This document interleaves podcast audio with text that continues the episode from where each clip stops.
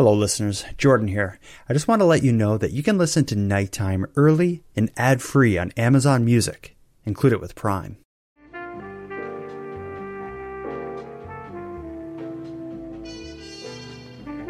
You are tuned to the Nighttime Podcast, focused on the fringe of Canada.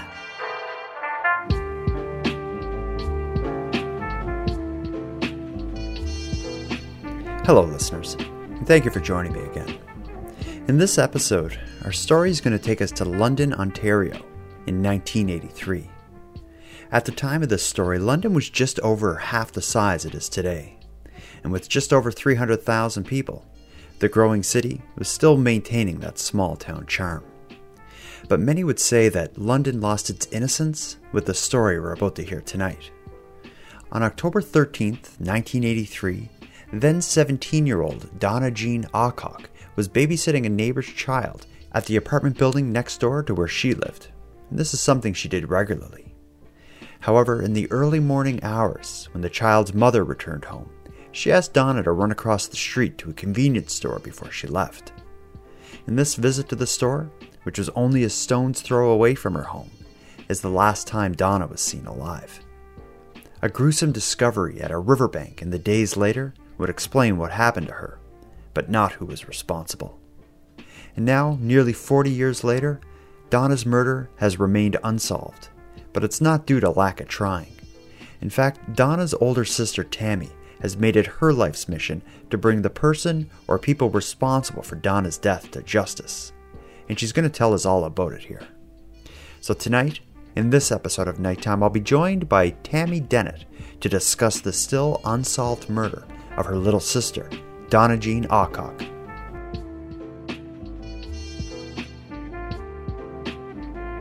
So, d- just to start, Tammy, uh, maybe introduce yourself. Tell me a, a, little bit about you and you know and who you are at this point in time. Um, my name is Tammy Dennett.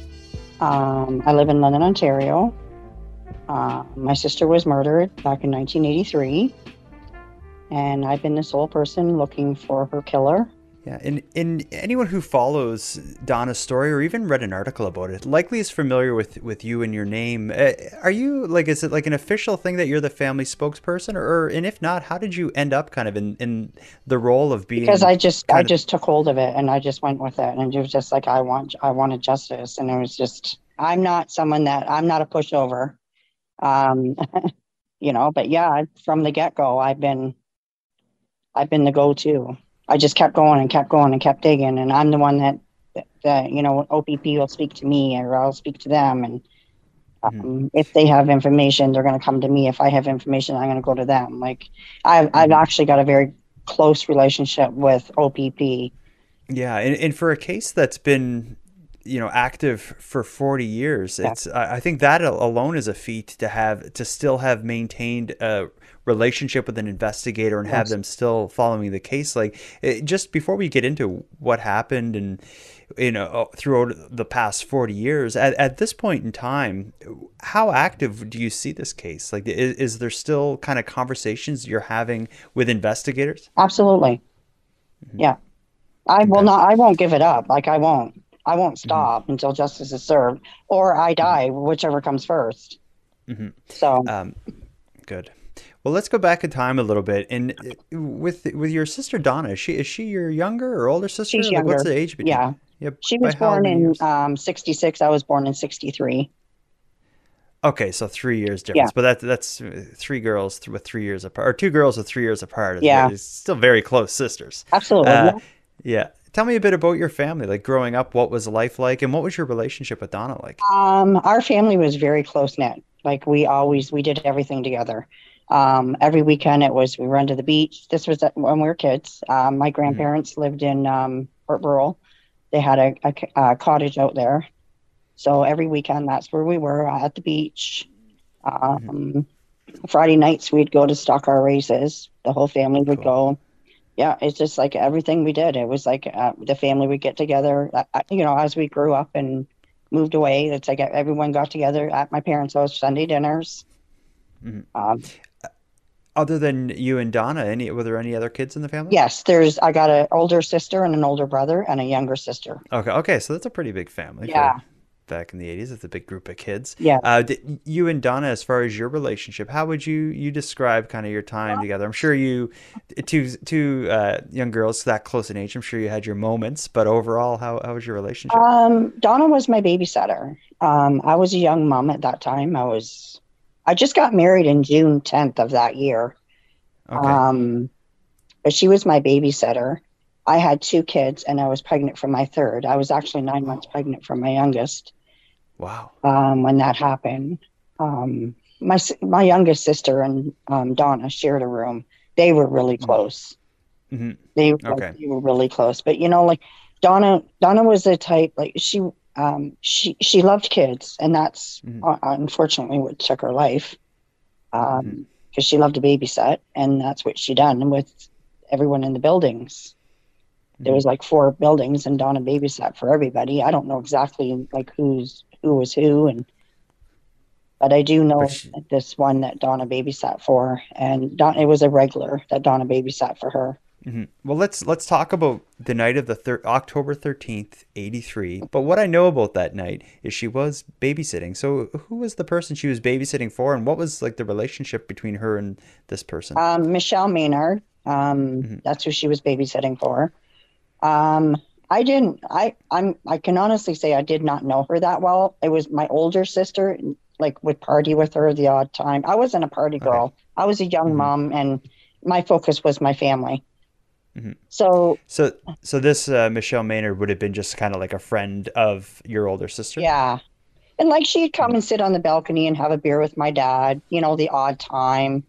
Mhm. But after Donna was murdered, it was like there was no connect, no, nothing, not even a sorry.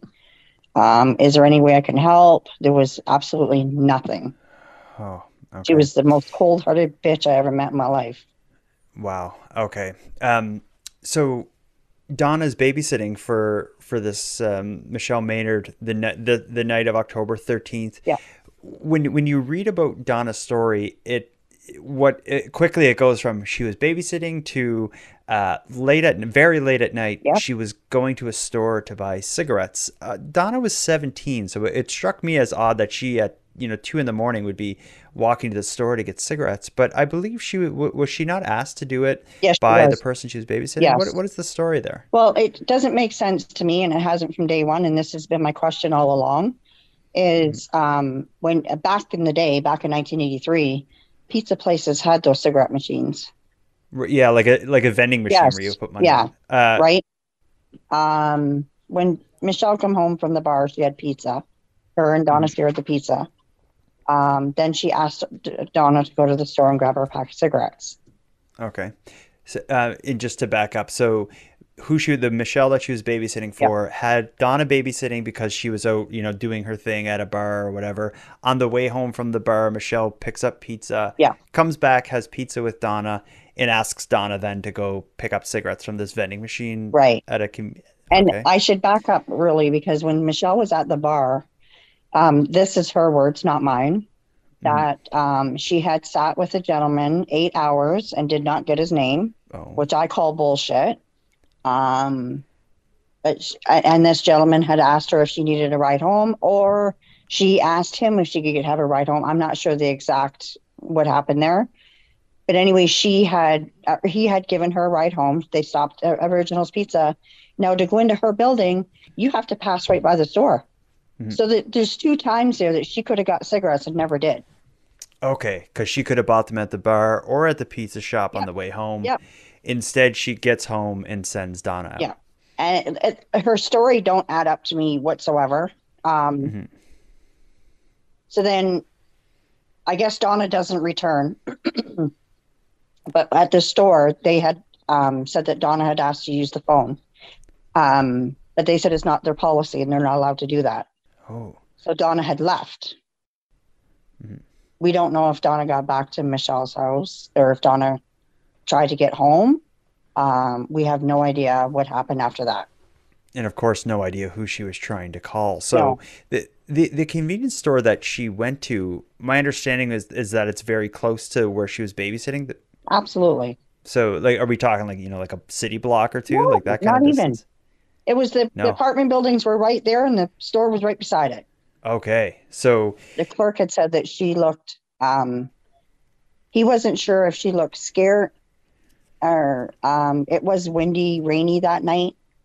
Mhm. So I don't know if that had something to do with it.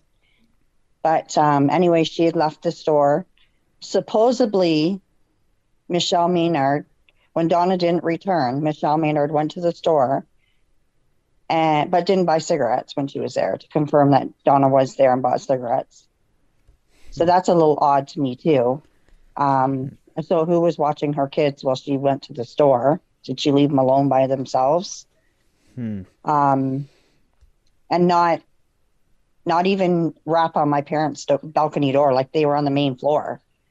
Mhm. Like she could have rapped on my parents' door and said, "Hey, you know, is Donna here? She's got my cigarettes. She's got my keys." Oh, okay. Um, now, at what point is it that Donna is reported missing? Is it is it kind of at or, or at least notice that she's missing? Is it The at this point morning. The next where morning, okay? And, Um, and do you know how that happened? Is it Michelle that comes forward saying, you know, uh, Donna left for cigarettes and never came No. back? No, no, no, no. Um, my mom had got up and noticed Donna's bed empty. So she Okay. said to my youngest sister, Laura, she said, Will you go and knock on Michelle's door and, and tell her to send Donna home? So Laura goes and knocks on the door. Michelle wouldn't even open the door. She just said, um, No, Donna went home. She goes, Can you send my sister said, Can you send Donna home? She goes, Donna went home last night. Ooh. So that that was a red flag too. Like, why wouldn't she open the door? Mm-hmm. So And and it- and I'm just thinking, if I have someone at my house babysitting and I give them some money to go grab me something and they got my keys and they just don't come back, I wouldn't be like, I assume they're just gone home. right? Mm, that's that's Yeah. that's odd. Yeah. Okay, so your sister comes back from this encounter with Michelle and tells your mom, and obviously your mother's not cool with No, this. Doesn't she's like, that. what the hell? So we we're we're knocking on doors, calling people. Um, it, did Donna go babysit for you? Did Donna go babysit for you? Is Donna there? You know, is she hanging out with her girlfriends? Or this and that. And it was like, nope, nope, nope, nope, nope. So then it was my mom called the police and said Mhm. my daughter's missing, and they said, oh, you got to wait for 24 hours. We class them as a runaway. And Mhm. mom pleaded with them like, my daughter's not a runaway. She has no reason to run away. And it was like, Mhm. nope, nope. So I don't know. I think there was about 200 of us. We all started. Well, I, I didn't. I was nine months pregnant, so I wasn't really going any further, right? So um, a bunch of the people in the in the complexes um, got together, and everybody went for a search. And um, the two young boys that ended up finding her found her out at Fanshawe by the dam down an embankment. Wow. Um, these boys that find her, they were they were just, were they like friends or just community members Uh, who they were pitched in friends, the actually. They were friends of Donna's. Yeah. Oh man! And so I'm guessing, like uh, the way I'm picturing this is words just spreading throughout friends and people in the neighborhood. Like she's missing. We're all going out Yeah. and searching. Yeah. Yeah. Wow. And so these friends who find her, um, not to get into like the, the the horrific details of it, but she has found. Um, my understanding is like like you just said, they're on an embankment Yeah. near a dam, near a body of water. Is Yeah. like Well, she was close. She wasn't in the water, but she was close. okay. I don't know if it was his, his intention to have her go in the water. I have no clue. Mm-hmm. in in this area where she was found like what what would be around like would there be a reason for anyone to be there is it a wooded area is there a road there like what would this have been It like is a road. I didn't know this road even existed, but it, it was called Lover's Lane. Okay But I guess, and it's part of the back part of um, Fanshawe Dam, uh, Fan- Fanshawe Conservation Area. okay So, but yeah, is it called lovers lane because it'd be a private area Yeah. that people could drive that's Yeah. not like the name on a map or something no, is, is no, no, no. okay i got i get what you mean so just a private secluded kind of Yes. road Yeah, in in she and she was found deceased uh, off of the road but down into like kind of an embankment near water yeah. It was it was quite the steep embankment. Yeah. Okay. And you know, I I've read that there is reason to believe that there was a sexual assault Yes. um, before her death, Yes. and the cause of death was was strangulation. Am, Yes. I, am I getting that right? Yes. Um, is there a, is there anything about the nature of her death or anything related to that that you want to want to say, or is there anything about that that would be of interest that you think people should know about, or is that enough that people need to know about Well, how she actually died? I think whoever did this knew exactly what they were doing. I don't think it was their first rodeo. Um, they when my it's just sad. Um,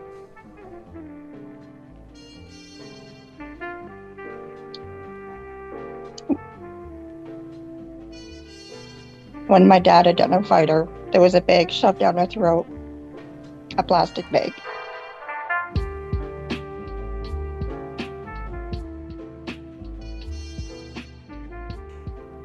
I, I can only imagine that people would have went nuts in the community worrying for their safety and wondering you know who, who could be responsible Yeah. T- tell me a bit about this time in your life like back in 83 just in the wake of donna's murder like what was happening in and around your command, community and in, in in within your family Well, after that happened, it was just like, you know what? You grew up and it's like, oh, that'll never happen in my family. Never. Mhm.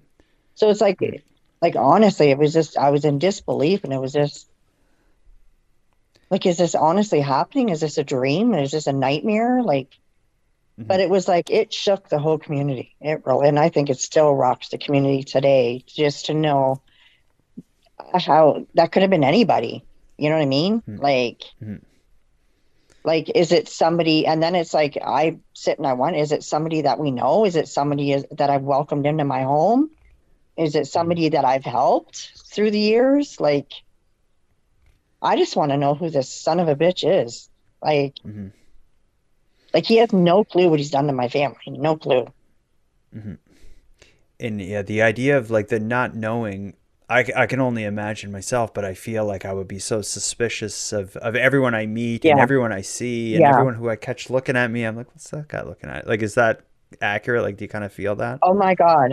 You have no clue how bad i am. You have no clue. Like i i'm petrified of everything. It just it changed to a, i was i i become a, a, a psychotic mom. It was like i wanted to lock my kids up and like leave them in the closet because i was afraid somebody was going to hurt them it's just like your mind just goes in a different place hmm Now, now, getting back in this time, like just in the, the, the wake of her murder and maybe that, you know, the year or two after, was there ever points along the way where there was significant developments or leads or suspects? Like, was there ever a time where it was ex- like kind of exciting in that way? And if, if so, tell me about it. um when i don't know if you hear if you heard about the joe shepard um he was a convicted murderer in texas Okay. He killed two girls. Um, he escaped. I, bel I believe he escaped prison in Texas, and he moved here and just carried on his life. Oh, really? Yeah. Um. Now, when he was arrested here, I can't remember what year it was, but it was like everything pointed to him. Everything. It was just like, even a Texas radio station called my mom and said, "You know that they they found your daughter's murderer." My mom's like, "What?" But it was like when Joe Shepard was married, he was living out in the complexes where we live. Oh, wow. Yeah. Okay. Um, at this time, like at the time that she was. Yep. Yep. Now we didn't know at the time he was a murderer, right? Mhm. Um, but anyway, he was, And, and was he? uh, Sorry to interrupt you. Was was he living like under a fake identity or something? Yep. he was actually, Wow. I believe his name was Joseph Tripp. Okay, and, and I'm just as we're talking, I'm looking him up. He was actually arrested eventually because they featured his case on Unsolved Mysteries. Yes. Wow. Yes.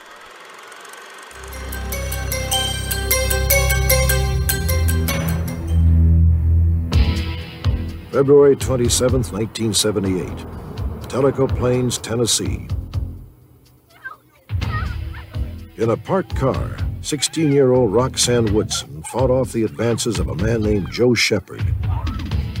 Two friends watched from the back seat. Roxanne escaped and ran off into the night. Joe chased after her. Roxanne never returned. The night after Roxanne Woodson was reported missing, police went to the home where Joe Shepard lived with his parents to take him in for questioning. The officers waited while Joe went into his bedroom to put on his boots. Joe reached for a shotgun. You got a gun, Bill? The officers fired two warning shots. After a brief struggle, they wrestled the gun away from him. He was then brought in for interrogation. Joe's initial story was that he had attempted to seduce Roxanne, and she had gotten mad at him at his persistent efforts and had jumped from the car and run into the woods, that he went running after her. And finally, Joe came back telling the two boys that he'd tried to get her back and that he didn't know where she'd gone. Joe Shepard was booked for assaulting a police officer, made bond, and was released. For several days, over 60 people combed through the woods looking for Roxanne. Joe voluntarily joined them. After a few frustrating days, the search was called off. Roxanne Woodson had vanished. Until the afternoon of April 8, 1978.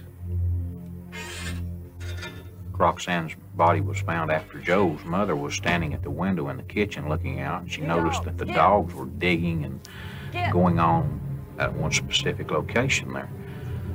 And she became alarmed. She went outside and uh, walked up on what proved to be two hands sticking out of the ground. She notified the authorities at that time, and uh, they came to the Shepherd home and did uh, remove the body of Roxanne Woodson from Joe Shepard's mother and father's yard. Roxanne had been buried in a shallow grave. Some of her clothes were missing, and her pants had been wrapped around her head. At that point, the Monroe County Sheriff's deputy took out a warrant charging uh, the suspect, Joe Shepard, with first degree murder. Joe began to fill in the blanks of the statement that he had earlier given, and he said that when Roxanne ran from the car and into the woods, he gave chase, and that as she was running through the woods, that she had fallen and struck her head. He told investigators that he panicked and returned to his car and companions. Joe claimed he returned to the scene later that same night. He placed the girl inside and drove off into the night. As a result of your investigation, Joe was brought before a judge. He recommended that Joe be formally charged with the murder of Roxanne Woodson. Down to the grand jury, bond is set at $150,000. Detective Joe Graves had received an anonymous phone call linking Joe to another disappearance that of a girl named Kathy Clowers, a local 14 year old who had vanished two years earlier. Joe told them that not only did he know Kathy Clowers, but he knew where she was buried. He offered to take them there. I took the pickaxe just to sort of relieve the guy who had been doing the digging, and after about the second effort, a piece of red cloth came up on the head of the pickaxe. I'll never forget Joe Shepard was hunkered down beside the the hole we were digging, and he looked up with this cold smile on his face and said, "See, I told you so." He was proud, I think, of, of the fact that he had produced a body for us, and, and showed no emotion at all. On April 17, 1978, Joe Shepard was formally indicted for the murder of Kathy Clowers. While awaiting trial for the double homicides, Joe was held at the Bradley County Jail. On July 17, 1978, one of the jailers was summoned to a cell near Joe's. What's the matter with you, boy? The jailer was lured into the cell by a man feigning sickness. After locking up the jailer, the two men went to Joe Shepard's cell. They released him, and the three men fled the prison.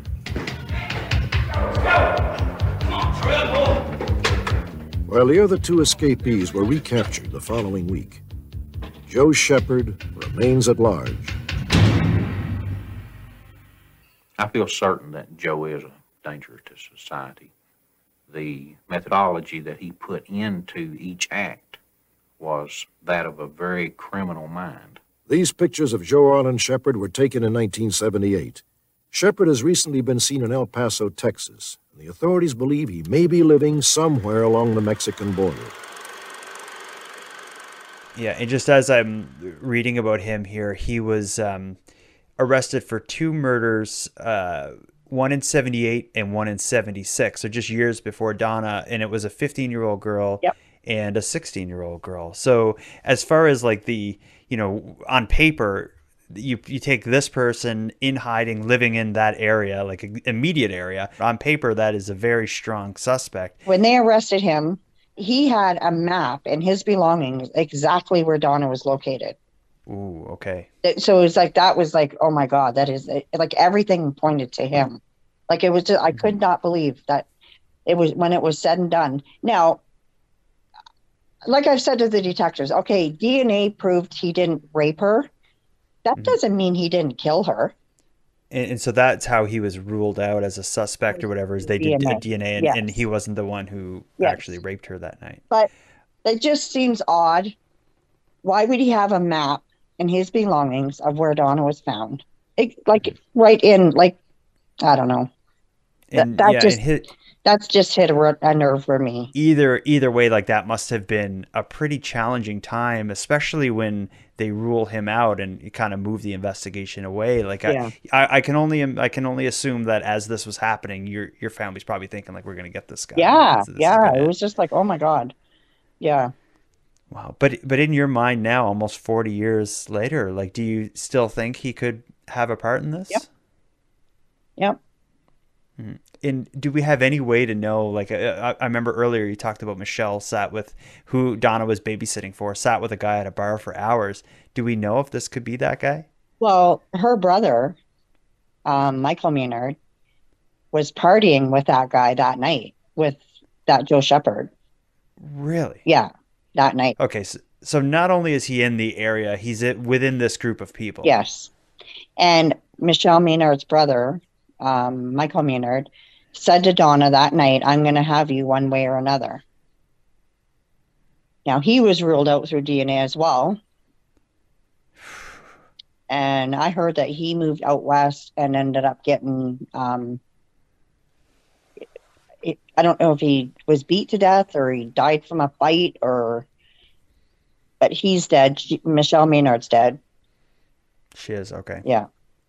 um, when when would she have passed? And, and the reason I ask is she's someone who, if you if there were people within this story that I was thinking like I want to hear what they have to say, she'd be top of my list at this point. Yeah. When when did she pass? She passed away, I'm gonna say maybe um maybe I'm gonna say maybe eight years ago. Okay. What um like of course with with you on a, a quest to find out who did this to your sister and get justice. I'm thinking when someone as close to the story as Michelle passes is do you see that as a hit to you know your ability to get to Yeah. what happened? Yeah, because I think she had the answers. Yeah.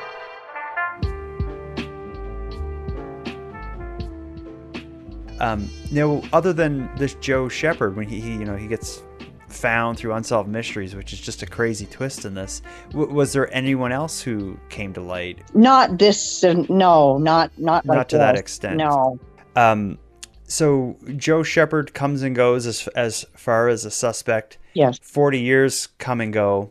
Uh, the, the only, I guess, as far as news reports that I found about Donna's story, the, the most significant update in that regard seemed to be the return of a purse, uh, of her purse. Yeah. Tell me the story of of her purse, where it was left, and how it comes back to your family. We're baffled to begin with why they wanted her purse because she never had it with her.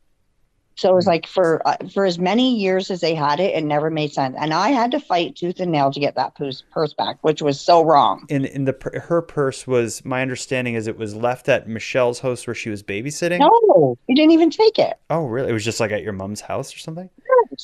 In That's what we don't understand why they wanted her purse so bad. and it was law enforcement that takes it from your mom's place and holds on to it for like how long did they have it? When did you get it back? I'm gonna say, well, we've been here. We bought the house 14 years ago, so I'm gonna say probably 10 years ago, maybe. Okay. Or actually, I'm I'm looking here. I see an article from January 2017 with the headline "Purse from the Unsolved Murder of Donna A- A- Returned to Family." So maybe six-ish years ago. Oh yeah, okay, yeah, yeah. From the inside of a paper bag, Tammy Dennett brings out a purse more than 30 years old.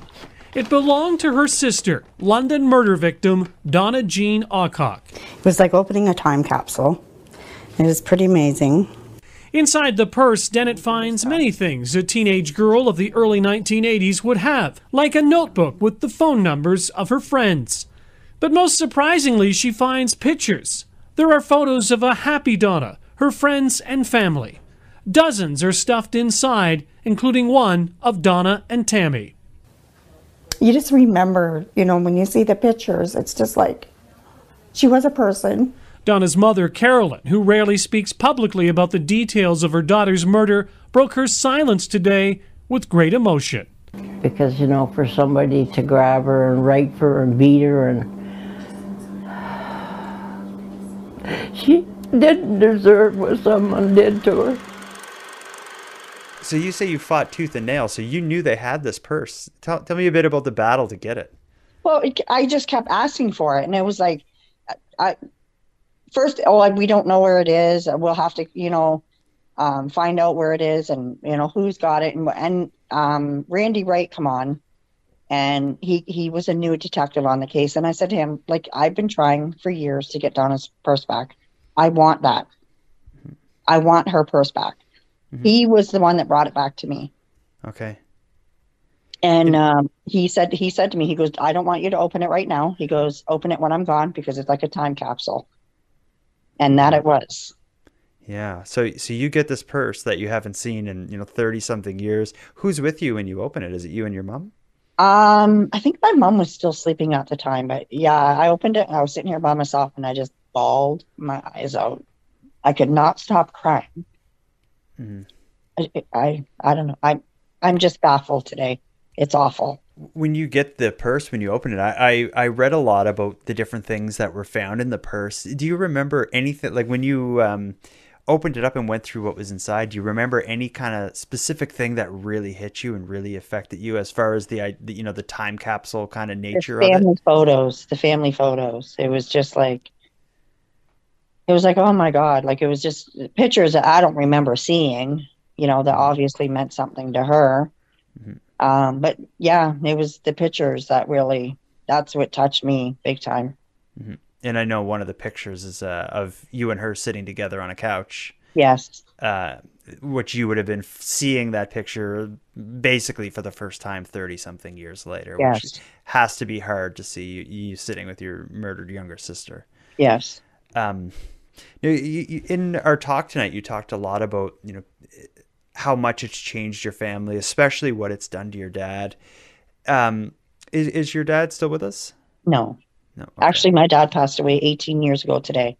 Did he? Oh, okay. Yeah. Sorry. Tell, did it, in the way you described it, it seems like it affected him especially so. Am I, am I reading that right yeah, from you? Yeah. Could tell me a bit about that. Like, what did this, like a, father, as a father myself, I certainly see myself as like the protector of my children. Yeah. And if something happened to my children, I can't imagine how it would feel, but I, I can only imagine that I would feel like I, you know, let them down in some way or should have been there. Yeah, I something. think that's exactly how my dad felt. He felt like I didn't protect her. Um, he just, my dad, we couldn't talk about it in front of him. Like if um, something was mentioned, it was like you could just see dad just clam right up, and it was. He he pretty much just asked us, please, I don't want to talk about it we asked him, please, Dad, go into uh, therapy, get, you know, talk. He go, I can't, I, I, I know he lost his job. He just, he just went downhill. It was just awful what it did to him. Like it just, we just sat back and watched him just, his life just slip away. He just quit living. Hmm. And one of his babies were murdered, you know, like, and then it, it affected my parents' marriage too. You know what I mean? Yeah, and now again with the the passage of just about forty years at this point, in which capacity or, or in which way is Donna still a part of your life now? In, in your case, I know it's unique because you're put yourself out there like we're doing now, talking about her and advocating for her. But for like besides that, and for the rest of your family, like what role does Donna play in your life at this point? Well, what I've done for the last this will be the 12th year is I buy for a family at Christmas in Donna's honor. Oh, that's nice. Yeah, because um, for kids that you know wouldn't get a Christmas. So there's like, I'm going to say there's probably 60 of us that um, we go and we do a luncheon, we play Secret Santa amongst ourselves, and then we donate money and we call the school and we say, pick us a family. Mm-hmm. And this year we did two families, and no, we did one family and two seniors. So this is what we do every year. Um, uh, I do a walk uh, of October 13th of, I don't know exactly Donna's steps, but I go from Michelle's building to the store, Mhm. from the store to Michelle's building, or people see how close she really was Mhm. and how close she really was to our house. I do this every year. Mhm. It's like I just I do everything I can to keep her out there. Mm. And, and just so I get the geography right, so maybe just in terms of like walking distance, if you were to walk from Michelle's building to the store, just roughly in minutes, like how quick of a walk is that?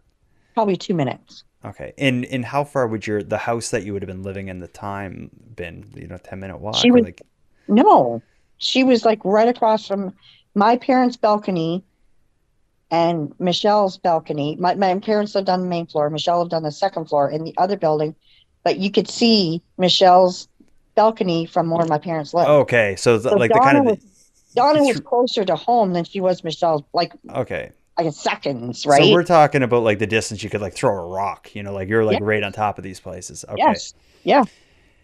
Okay. Um, and just one other question. This is taking us back to earlier in the discussion, but something I wanted to ask that I didn't is back in 83 if you could kind of describe like your community and the town at this point would it would it have been a dangerous area or an area where you would worry about a 17 year old running across the street to the store No.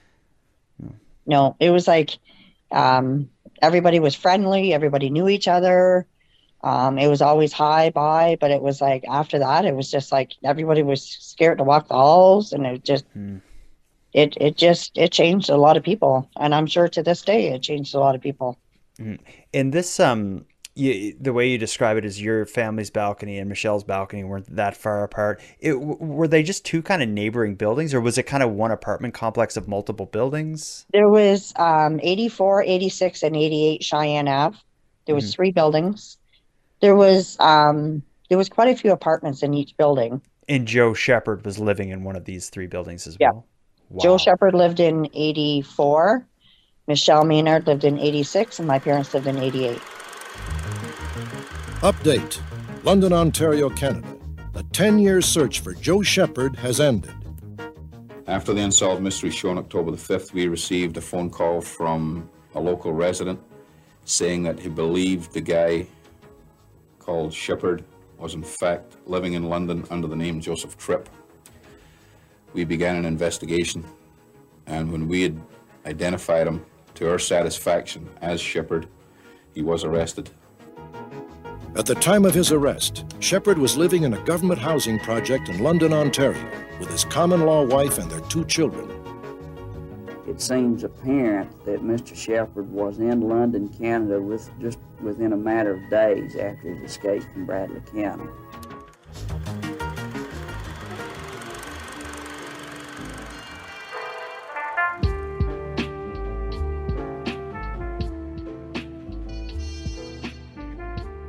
When, whenever you see recent news articles about about Donna's case pleading for information, you see references to an, uh, a reward for information. I think the number I saw was fifty thousand dollars. Yes. Yeah. Is that where is this reward coming from? Is this something from the police or where, where is From this? OPP, yes. Okay, and and it's a reward for information leading to an arrest. I assume. Yes. Yes. Okay. Um, do you know like th- this reward has been offered for quite some time? Do you know if it's generated any kind of tips or leads as far as you know? I still get tips in today. I wouldn't say it's got anything to do with the um, the poster. Mhm. Um, It can it can hurt because you need something to just to loosen someone's lips at the Oh, right moment. absolutely, and absolutely. And, you know, and fifty thousand dollars is enough money to get you on your way if you, you know Right. something. Yeah. Um, you know, one last thing I want to hear about, and I couldn't find any major articles about this, but I have seen it referenced um, a few points. Is some discussion about um, the OPP's refusal to test something for DNA? Is there something that's outstanding where there's interest in having something tested for DNA, or am I misunderstanding that? Um, I know there's. Um, I've asked OPP to um, generic. I, I, can't remember Oh, if I'm um, say it right. Familial DNA. Yes. Well, I guess there's not enough DNA left to do that. Okay, so yeah, and for people who listen who don't understand it, so let's say for example, the if they have a DNA sample for the person who that like that whoever raped her, they know it's not Joe Shepard, but Right. if they can get a DNA profile for who that is and compare it with like ancestry.com and these types Right. of services, maybe they won't find who did it, but they'll know, you know, it's someone within this family, you know, that sort of. And, and Right. I've seen some major cases in the US be Absolutely. solved as a result Yes. of that. Um, but as far as you know, at this point, there's not enough of a profile to. For that. That's what I'm being told by OPP. There's not enough Okay. DNA left to uh, to do this. So that's Okay. really bummer for me. Yeah, but but you know there may not be enough DNA in 2022, but you know as that technology improves, if they have Absolutely. Anything, it's it's you know in, in 10 years, what we're doing today in DNA testing is probably going to be this archaic method. So. Um, yeah, hopefully, well, that could work out, and Yeah. that is still a fairly new kind of technology. This idea of finding other people within a family from a DNA profile, but there Right. there is hope there for sure. Yes, absolutely. Um, now, just to, to wrap this up, for anyone who uh, is interested in Donna's story and wants to learn more, where would you direct them? Like, what is the best best way that they can find out more about her story and maybe get involved? Um, I have a Facebook page up, Justice for Donna Jean Awcock. Um, I believe I made that up in 2009. Um, there's over 3,000 members in there. Um, they could contact me at Tammy D. Dennett at Outlook.com. Um, it's, I'm always willing to, to talk to anybody. Um, I just, you know, just come forward, please.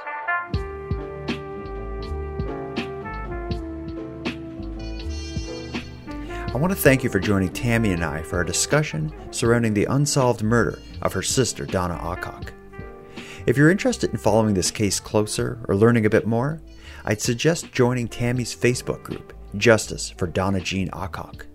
I've added a link in the episode description that'll get you there. And a message to anyone listening who may have some information about this case. Please do the right thing and contact the Ontario Police and let them know what you know. Just like Tammy said, someone out there knows something. And with that, I'm going to wrap up this episode, but before we part, I want to give some thanks. First, a big thanks to Tammy for sharing an evening with me and with you, the listeners of Nighttime. I'd also like to thank Monty Data for contributing the music for this episode. It's a piece called Noir Tokyo. And lastly, but most importantly, I have a massive thank you to everyone who listens to Nighttime, as without your interest and your support, this show would be as pointless as it would be impossible. But with that said, keeping the show alive is and has always been an uphill battle.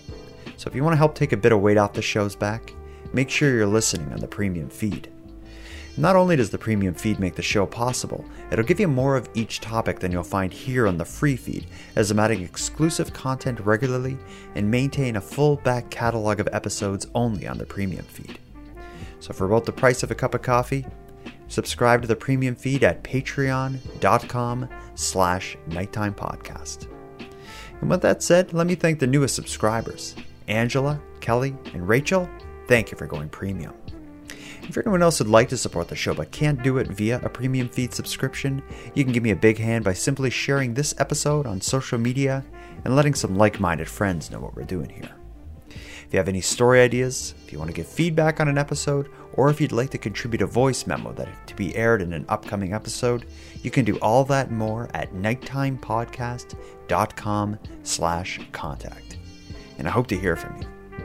But until then, take care of each other, hug your loved ones tight, and let me know if you see anything weird.